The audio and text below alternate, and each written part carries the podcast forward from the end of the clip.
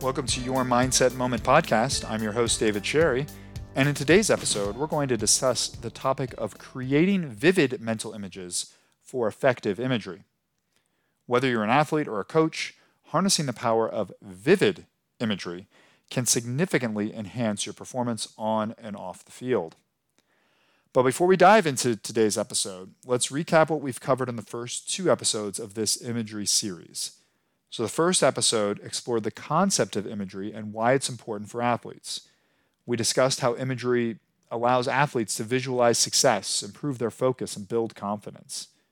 And in yesterday's episode, we delved into the different types of imagery techniques, such as visual imagery and auditory imagery and kinesthetic imagery, and how they can be utilized by athletes to enhance their performance. So now let's focus on the practical side of imagery. You might be struggling with creating vivid images or incorporating all of your senses. So I want to give you a few strategies that I use with athletes when I work with them that can help you, whether you're just starting to use imagery or whether you're an expert looking to just fine-tune your skills. So first, more of a reminder, I guess, than a strategy or a tip, because I've said it before, engage all of your senses. When creating mental images, involve as many senses as possible. This means use all types of imagery we discussed. See the vivid colors, hear the sounds, feel the textures, and even imagine the smells associated with your performance. By engaging multiple senses like this, or hopefully all of your senses, you make the imagery more realistic and immersive, enhancing its effectiveness. Now, I also recommend adding emotion to your imagery. We talked about this again yesterday a little bit. Emotions play a crucial role in enhancing the impact of the mental images because we're always feeling something. Visualize not only the technical aspects of your performance, but also the emotions you want to experience. Feel the excitement, feel the joy, feel the challenge, feel the stress with actually doing whatever it is that you do.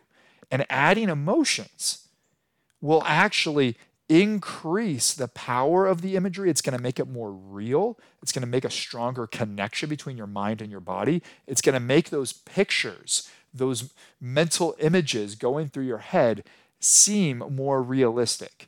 Without the emotions, we strip something away. So make sure that you keep emotion, or you add emotion into it to make it as vivid as possible. You should also incorporate specific details to make it as realistic as possible. So not just emotions, but pay attention to the specifics of your surroundings, the facial expressions that you might have or that other people might have that you see in your imagery. And even incorporate the fine motor movements involved in your performance, like feeling the ball roll off your fingertips or feeling your muscles maybe tense and then relax just before the start. The more specific and detailed you can be, the more your brain and body will respond as if you were actually executing the action, if you were actually there doing it. Lastly, and it seems to always come up regardless of the mental skill, you need to practice. Consistency and repetition is key. Like any skill, imagery is not something that will work the first time you try it. It takes time to get good at it, and it takes time for your mind to learn from your imagery. So set aside a dedicated time for imagery sessions and make them a regular part of your training routine. I always recommend doing your imagery at the same time every day so it becomes a habit, just something you always do.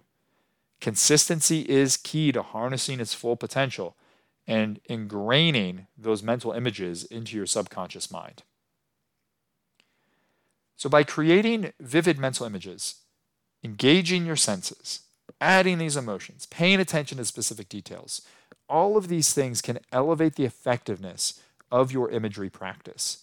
These strategies are equally applicable to coaches, not just athletes, but also coaches seeking to enhance the performance of their teams and even their own performance. If they're working with a team, they can incorporate these things into practice, maybe before or after, especially if you're teaching a new skill or technique or strategy. And then coaches can also use it for their own skills and their own coaching. Parents can also encourage their kids to use imagery when they're at home in between practices and competitions. So take a moment today to incorporate these techniques into your imagery practice. Start by visualizing a successful performance with rich details, vivid colors.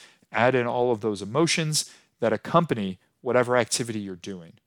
Repeat this process regularly, and I almost guarantee you'll begin to see a profound impact in your performance, again, both on and off the field.